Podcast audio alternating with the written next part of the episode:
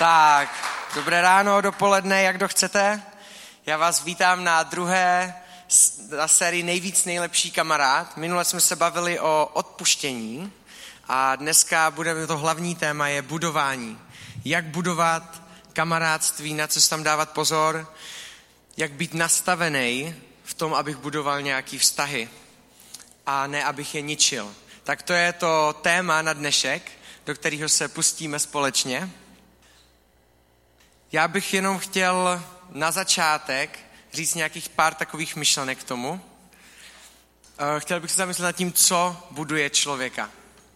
Každý člověk z nás v životě prožije spoustu situací a většinou to jsou ty silné momenty v životě, které člověka nějakým způsobem tvarují. Buď můžete zažívat povzbuzení, můžete zažívat lásku, můžete zažívat fakt takový okamžiky, které jsou příjemný a silný a to vás tvaruje. A nebo jste člověk, který můžete zači- zažívat shazování, můžete zažívat to, že vás lidi si vám nadávají, že vás šikanujou, ale i tady tyhle věci vás budujou. Většinou člověka budou silný momenty, silný okamžiky, které se mu v životě stanou, až, ať jsou příjemný nebo jsou nepříjemný. A já bych chtěl mluvit dneska o tom, jak budovat ty příjemný. Jak budovat člověka těma příjemnýma, silnýma věcma, který můžeme ostatním do vztahu přinést. A chtěl bych se zamyslet nad tím, na, na začátek jenom, že jestli budujeme skrze povzbuzení nebo skrze shazování. Můžeme budovat tady těmahle způsobama věřím, že to bude budovat člověka. Jestli ten člověk silný, tak i když, mu, když ho budeme zazovat dělat z něho srandu, tak znám lidi, kteří to zvládli, nějak se s tím srovnali a jsou z nich normální, srovnaní, v pohodě lidi. A znám spoustu lidí, kteří lidi šikanovali a nezvládli to a jsou nějakým způsobem ublížení a kvůli tomu nějakým způsobem jednají s ostatníma lidma. A my chceme být, nebo věřím, že Pán Bůh má pro nás tu stránku povzbuzení a ne shazování. Pán Bůh nás nechce shodit, Pán Bůh nás chce povzbudit. A o tom bych chtěl dneska mluvit. Jak pozbuzovat lidi. Jak, si, jak budovat lidi. Já bych chtěl říct ještě na začátek úplně jednu takovou myšlenku mimo tady tohle. A chtěl bych říct to, že jestli chceš budovat lidi, tak si prvně musíš vybudovat důvěru v lidech. Bez důvěry, jestli k tobě lidi nemají důvěru, tak je špatně budeš budovat a není to nic lehkého. Já mám jeden můj oblíbený pastor, jmenuje se Mark Gold, tak on přijíždí každý rok do Letovic. A já když na něho zvu, tak říkám, ten borec, kdyby mluvil o tom, jak padá šiška ze stromu, tak vás to bude zajímat. A i kdyby o tom mluvil čtvrt hodiny, on je skvělý řečník, jeden z nejlepších řečníků, kterýho já osobně znám. A on když přijel poprvé a mluvil, tak už jenom to, ten způsob, jak mluví, tak se chcete s ním pobavit. Je to člověk, který jenom když mluví, tak za ním chcete přijít a říct mu, hej, já v životě prožívám tohle, tohle, tohle a tohle. A když se mluví, on sem jezdí za nama, on, ne za nama sem, ale do Letovic, tam, kde jsem vyrostl, tak tam jezdí dvakrát za rok. A někteří lidi už jenom čekají na to, až přijede Mark Gold, aby mu mohli říct, co v životě prožívají. A já bych chtěl říct, že to není náhoda, že lidi čekají na to, až přijede Mark Gold. Protože Mark je člověk, který má v důvěru v lidech. Lidi ví, že Mark Gold je nezradí. Že, nebude, že to nevy, nevyslepičí a nepoužije to proti ním. A já věřím tomu, že každý můžeme být takový, že můžeme důvěra, budovat důvěru mezi ostatními. Jestli chcete budovat lidi, tak si prvně musíte vybudovat důvěru. Protože jestli vám lidi nevěří, tak je nebudete budovat.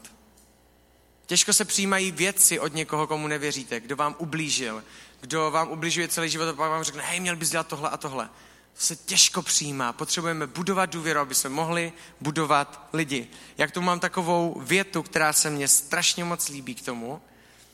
Ta věta zní, že tím, že bráníme nepřítomné, tak si budujeme důvěru u přítomných. Co to znamená? Co tím chci říct? Když jste v nějakém kruhu a není tam Čenza. Čenza tam není a vy jste tam a najednou někdo řekne, hej, to Čenzovo kázání to bylo naprosto otřesný. To stálo úplně za nic, měl chyby, furt se tam zadrhával, říká chci místo chci Prostě je to úplně, to je na nic. Když budete bránit nepřítomný, tak si budete budovat důvěru u těch, kteří jsou přítomní. Když se zastanete toho člověka, kteří ostatní ho pomlouvají, tak ostatní budou vědět, aha, tak takhle se chová. A budou vědět, že když někdo jiný bude pomlouvat je, tak vy jste člověk, který se za ně zastane. Tohle je jeden ze způsobů, jak budovat důvěru u ostatních lidí. Tím, že bráníme nepřítomné, tak si budujeme důvěru u přítomných. A je to strašně důležité, jestli chcete budovat lidi, tak musíte mít důvěru. To se špatně buduje. Já odejdu teďka od důvěry, o tom by se dalo mluvit dlouho a dlouho, ale já chci teďka přejít tomu budování. A chci mluvit o tady tomhle bodu, kde je, jsem napsal, buď se koukáme na lidi takhle. Ty seš, ty jsi tady pro mě. Jsi tady kvůli mě. Ty žiješ a funguješ kvůli tomu, abych já se cítil dobře. Kvůli tomu, abych já byl uspokojený. Kvůli tomu, abych já se, dostaňte si, co chcete já dosáhl tohodle a tohle, tak využiju tebe, protože ty jsi tady pro mě. A nebo můžeme mít pohled, já jsem tady pro tebe. A to je pohled, který buduje ostatní lidi. Já jsem tady pro tebe. Takhle já chci přemýšlet. Jestli v manželství dojdete do bodu, kdy vaše manželka bude pro vás,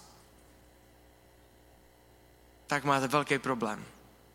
Já věřím tomu, že, hlavní, že to je jeden z hlavních problémů, proč se manželství začíná rozpadat. Ne kvůli tomu, že se lidi hádají. Lidi se můžou hádat a můžou se v pohodě udobřit. Ale můžete být nastavený v manželství tak, že ten druhý je tady pro vás a ne vy pro něho. A pak se to začíná hroutit a jít do dolů. Všechno, co děláte pro toho druhého, je vlastně pro vás. Kdybych byl v manželství nastavený tak, že Lizy, ano, já umiju nádobí, ale chci masáž. Já udělám tohle, tohle a tohle, budu dobrý manžel, budu se snažit, udělám ti snídaní do postele, koupím ti růže jednou za týden, abych. Aby ty byla taková a taková, abych já si něco zasloužil. Dělám věci pro tebe, abych z toho já něco měl, protože ty jsi tady pro mě. Jestli tohle ve vztahu máte, tak ten vztah není, není na vzrůstu, ale půjde dolů. Nebudujete mé vztah, vztah, pokud jsme nastavení ty seš tady pro mě. Budeme vztah, když jsme nastavení já jsem tady pro tebe. Já bych vám to chtěl ukázat na jednom příběhu a je to asi ten největší příběh, který se stal v historii lidstva na téhle zemi a to je o Pánu Ježíši když pán Ježíš se šel umírat na kříž. Předtím, když byl zatčený, oni ho zatkli, nevěděli moc za co, ale zatkli ho, tak se stala, tak se seběhlo několik událostí předtím, než byl ukřižovaný. Zatkli ho večer a šel, šli ho odsoudit večer. To bylo naprosto nemyslitelného něco. Tenkrát zákon říkal, nemůže se nic dělat přes noc. Neexistuje. Všechno se řeší ve, ve dne. Oni ho zatkli večer, porušili úplně spoustu zákonů, který tenkrát měli, vzali ho a vojáci přes něho hodili deku, dali mu trnitou korunu a začali ho mlátit. A říkali, jestli seš Bůh, jestli seš boží syn, tak nám řekni, kdo tě tady mlátí. Je nás tady pět? Řekni, který z nás tě uhodil. A začali ho mlátit. A pán Ježíš nic neříkal. A já věřím, že to bylo kvůli jedné věci, proč si říkal, já jsem tady pro tebe. Já jsem tady pro tebe. Můžeš mě mlátit? Když ho ráno odsuzovali a procházel tím soudem celým, tak eh, ho nechtěl Pilát nechat ukřižovat. A stalo se to, že říká, OK, chcete ho zabít, já to tak nevidím, nechám ho zbičovat. A když ho bičovali, tak pán Ježíš nic neříkal. A věřím, že to bylo kvůli jedné věci. Protože říkal, já jsem tady pro tebe.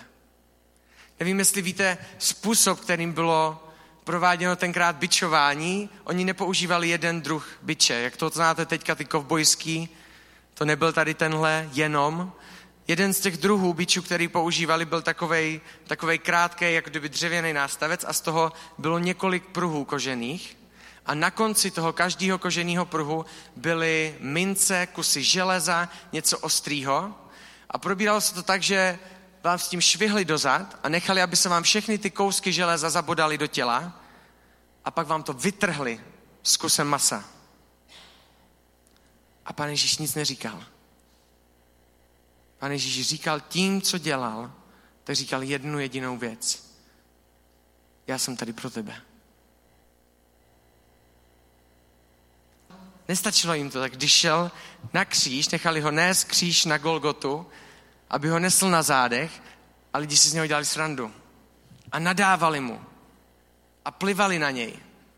A pan Ježíš říká, můžeš. Můžeš to udělat. Můžeš mě poplivat, můžeš mě nadávat. Já ti chci říct jednu jedinou věc. Já jsem tady pro tebe.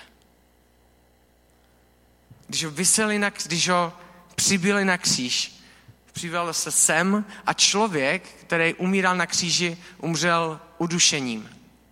Byla to pomalá smrt, protože jste byli přibytí tady, nebyli jste ve dlaních, jak se to většinou dělává, bylo to tady mezi těma kosma, protože kdybyste byli, měli ten hřebík v dlani, tak byste se strhli z toho hřebu a spadli byste.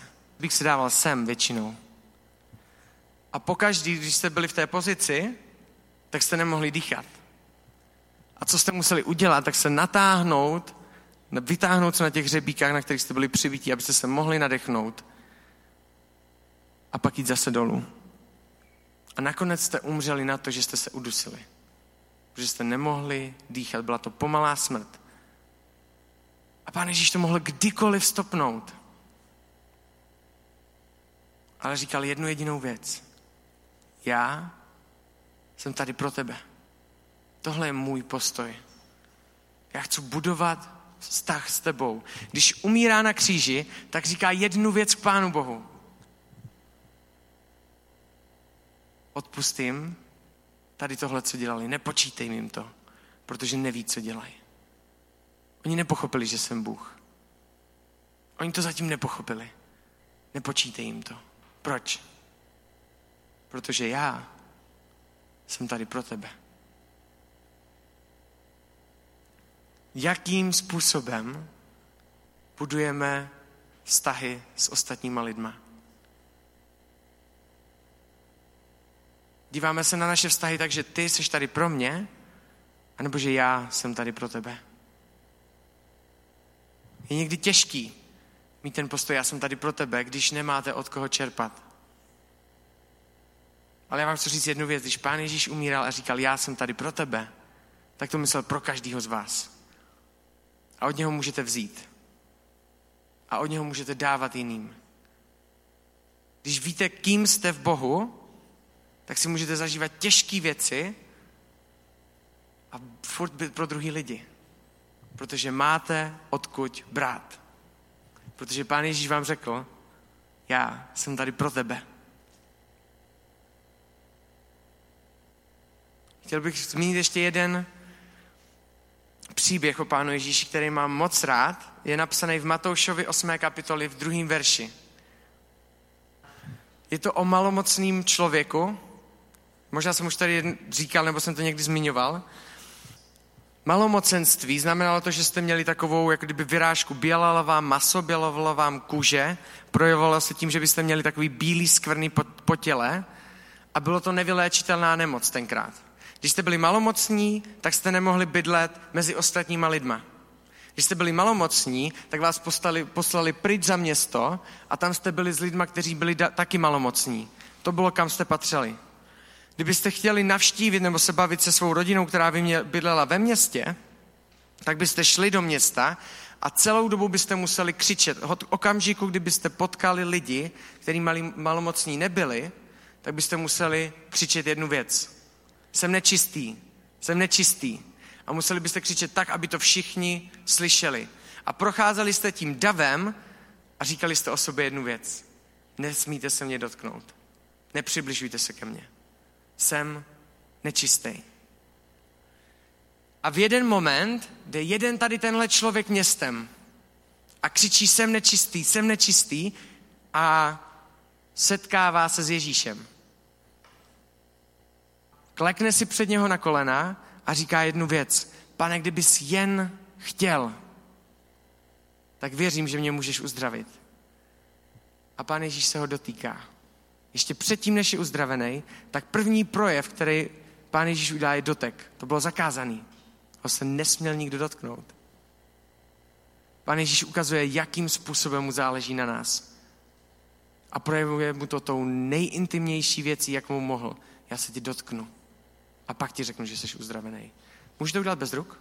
Já věřím tomu, že Ježíš mohl říct jenom buď uzdravený a bylo by, ale pán Ježíš říká, ne, já ti chci ukázat moju intimitu, já ti chci ukázat, kým ty pro mě seš a prvně se tě dotknu. Ten člověk to nečekal, nikdo se ho nesměl dotknout, on kvůli tomu musel křičet. A pán Ježíš se ho dotýká a pak mu říká, seš uzdravený. Co máme pro druhý lidi? Většina lidí se na toho malomocného kouká jako, že je malomocný, je nečistý, nebudu se ho dotýkat. To je všechno, co potřebuji vědět. Většinou se koukáme na lidi, je takovej a takovej, nepotřebuji se s ním bavit. Nepotřebuji do něho investovat. Nepotřebuji ukázat, že, že, že, mu na někom, že mu na mě záleží, že je, já se o něho starám. Ne, protože on je takovej a takovej. On se přece chová špatně. On si přece zaslouží, aby jsem se s ním nebavil. Tím, jaký je. Všichni, když procházel městem, tak mu tam nechali. A i když tam byl obrovský dav, tak mu tam nechali dálnici na projítí. Projdi, ať si tam můžu jít zpátky, protože tobě se ani nedotknu, ani se k tobě nepřiblížím. Jakým způsobem reagujeme na lidi, před kterými se ostatní rozchází? Jakým způsobem reaguješ na lidi, který ostatní sazují? Buduješ je? A nebo se přidáš k davu a uhneš jim z cesty? Jsi divnej. S tebou se bavit nebudu. Pojďme zkusit být jako Ježíš a možná se ho dotknout. Bych vám chtěl říct jednu věc za každým špatným chování je většinou silný příběh, který není pěkný. Lidi, kteří ubližují dalším, tak si většinou prožili šílený dětství. K 70% lidí, kteří někdy někoho znásilněni, znásilnili, tak samotní byli znásilněni v dětství. Za špatným chováním je většinou silný příběh, který budoval toho člověka. Ale pán Ježíš nám říká jednu věc. Já se ho chci dotknout. Ale víš co, Čenzo? Já už tady nejsem. Můžeš to udělat ty? Můžeš za ním jít a dotknout se ho místo mě? Protože ty seš můj obraz. Já nechci, abys byl, šel s davem a uhl mu z cesty a nechal ho projít. Já chci, abys šel a položil na něj ruku a povzbudil ho. Co máme pro lidi? Co jim chceme dát, co jim můžeme dát? Co když lidem můžeme dát to nejlepší? Co když jim můžeme dát to nejlepší, co kdy můžou dostat? My jsme měli let fest teďka, já jsem přijel z jednoho kempu a měli jsme tam takový moment, kdy jsme se s lidma mohli modlit. A kdo chtěl, tak tam zůstal a v mé skupině tam zůstali tři lidi. A já jsem se začal modlit za první holku. A nebyla to žádná nějaká šileně krásná modlitba. Já jsem jenom říkal věci, které jsou pravda z Bible. Jenom jsem řekl, pán Bůh tě má rád, takhle o tobě přemýšlí, tohle si o tobě myslí. A když jsem se domodlil, tak plakali všichni tři, co tam byli. A ten jeden kluk mě ukázal úplně skvělou myšlenku. On říká, to byly strašně silné slova, který jsi říkal. To byly strašně silné slova, který jsi o ní se modlil. A já jsem mu na to říkal, ale já se to nemodlím kvůli tomu, jakože ji chci pozbudit. Já se to modlím kvůli tomu, že tohle je pravda. Já nedávám falešný pozbuzení teďka touhle modlitbou. Já jenom říkám to, kým je Ježíš pro ňu. Mi se strašně líbilo, jak říkal, to byly strašně silný slova. Co když můžeme dát lidem to nejlepší? Co když lidem, kteří jsou zbudovaní špatnýma věcma a chovají se špatně, co když se jich můžeme dotknout a dát jim to nejlepší? Co když je můžeme změnit? Skrze to, že ukážeme, ukážeme, jaký je Pán Ježíš. Nedáváme falešnou naději, jenom říkáme slova, které jsou pravda. A jak řekl ten kluk, to jsou strašně silný slova. Co máme pro ostatní lidi? Strašně záleží, jakým způsobem se koukáte na lidi. Jestli vidíte lidi jako, že ty jsi špatný, děláš tohle, tohle a tohle, a nebo jestli se kouknete za ně a řeknete, potřebuji znát tvůj příběh. Jestli chcete budovat lidi, tak musíme naslouchat. Jestli chcete budovat lidi, tak musíme znát jejich příběh, který stojí za nima. Jestli chcete budovat lidi, potřebujete vědět, kam je chcete dovést. Většinou budují lidi, kteří jsou lepší v něčem. Když půjdu na nějaký trénink, kde bude trenér, který hraje hůř florbal než já, tak tam nechci chodit. Ty mě nebudeš trénovat, kámo, protože já bych mohl trénovat tebe. Tvůj, tvoje střela tahem stojí za prd. Když to ani netáhneš za zádama a táhneš to někde od kotníku, když tam nemáš žád, nic, nemáš tam žádný švih. Budujou lidi, kteří jsou lepší, jak vy. Tady těm od, trenér, který bude lepší, jak já, tak o toho se nechám budovat. Ty mě ukáž, jak mám střílet. Ale já tomu můžu ukázat tobě. Co mě, co mě řekneš? Co máte pro lidi? Kam dohlídnete, kde lidi můžou být až? Co když pro lidi máme to nejlepší? Je úplně nádherný vidět zlomenýho člověka, který ho nikdo nemá rád a najednou slyšíte jednu větu od Pána Boha. Hej, já pro tohohle člověka, tak tohodle vidím jako člověka, který až vyroste, tak bude budovat mladou generaci a zachrání lidi, kteří jsou drogově závislí. Můžeš mu to říct? Můžeš jít a dotknout se ho? Protože co když máme to nejlepší, co jim můžeme dát? Je důležité vědět, kam lidi chceme dovést. Je důležité vědět, co si o nich myslí Pán Ježíš a to jim dát, protože tím je můžeme budovat. Já bych vám chtěl říct jeden příběh, který je z Ameriky. Už se stal dlouho, dávno, dávno, dávno, dávno. Není to žádný nějaký teďka, který bych slyšel, je to jeden příběh z knížky. A je to o malým klukovi, který se jmenoval Johnny Miller. A Johnny Miller, když byl v páté třídě, tak tu třídu přebírala jedna učitelka, paní Klárková. A paní Klárková převzala tu třídu a na začátku každého roku dělala jednu věc.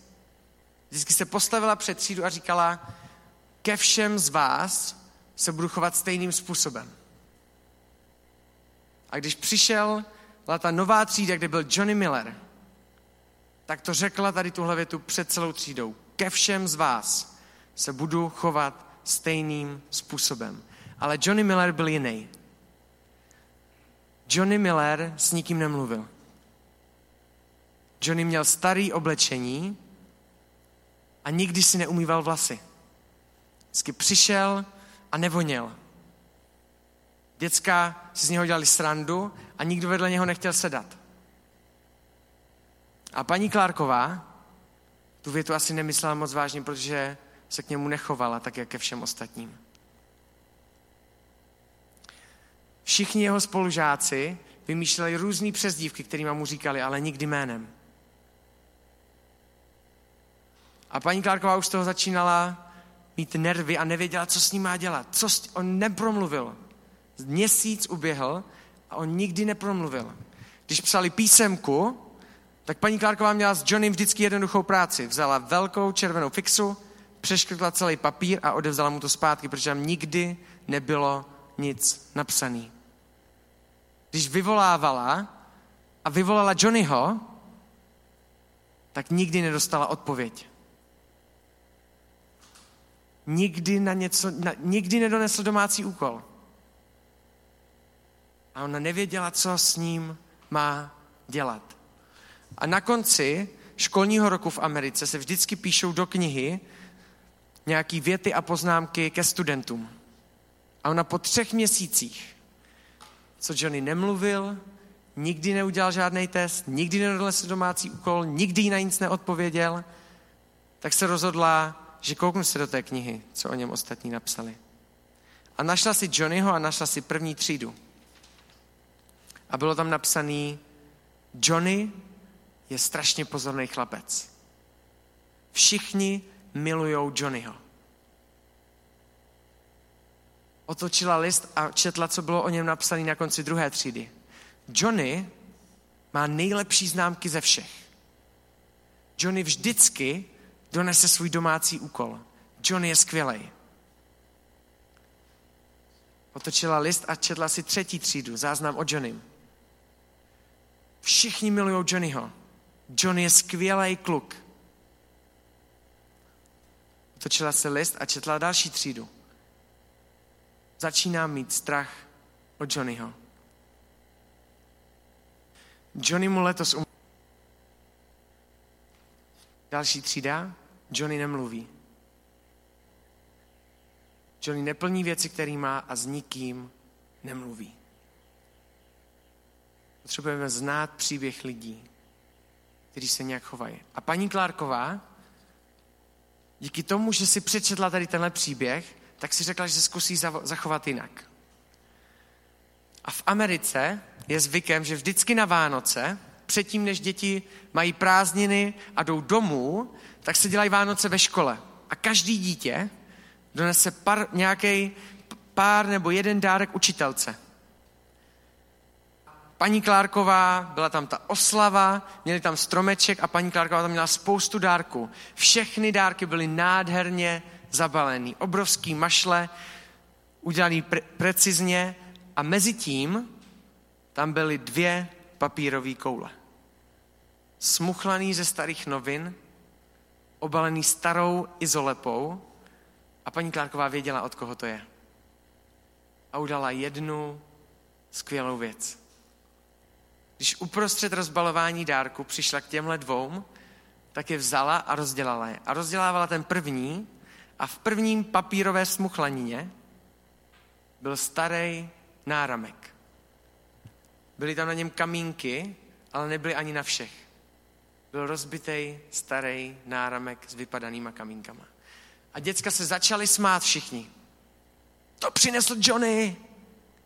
A paní Klárková je zastavila a dala si to na ruku. A začala otevírat druhý. A tam byl parfém. Levný parfém a nebyl ani plný. Byl jenom z poloviny plný. A paní Klárková udala skvělou věc. Otevřela ten parfém a navonila si zápěstí. A pak pokračovala dál. A když skončila tady tahle besídka vánoční, tak všichni odešli pryč, až na jednoho kluka. A ve třídě zůstal Johnny. A Johnny přišel za paní Klárkovou a říká, paní Klárková, voníte jako moje maminka.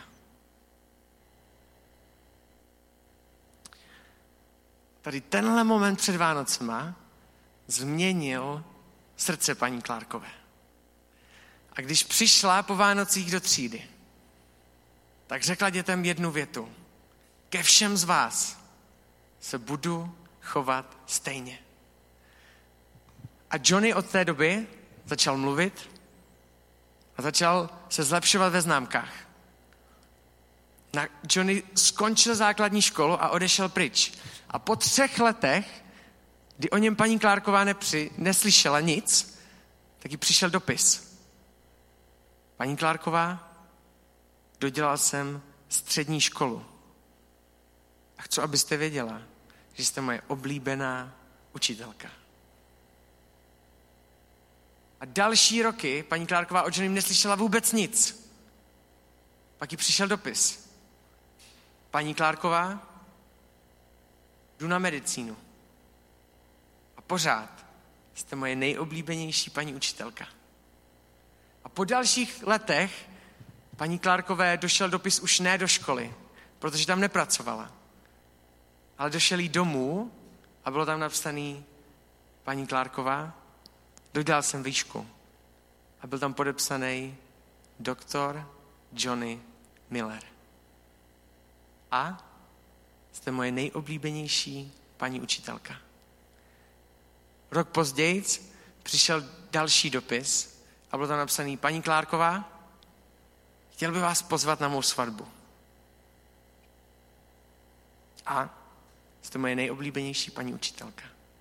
Když paní Klárková šla na svatbu Johnnyho Millera, tak si vzala starý, rozbitý náramek. Navonila se levným parfémem a přišla za ním. A Johnny říká, paní Klárková, děkuji za to, že jste byla mou rodinou. A chci vám říct, že jste moje nejoblíbenější učitelka. Co když my můžeme být jako paní Klárková pro někoho? A já vám chci říct, že můžeme. Protože my lidi můžeme budovat a můžeme jim dát to nejlepší. Amen.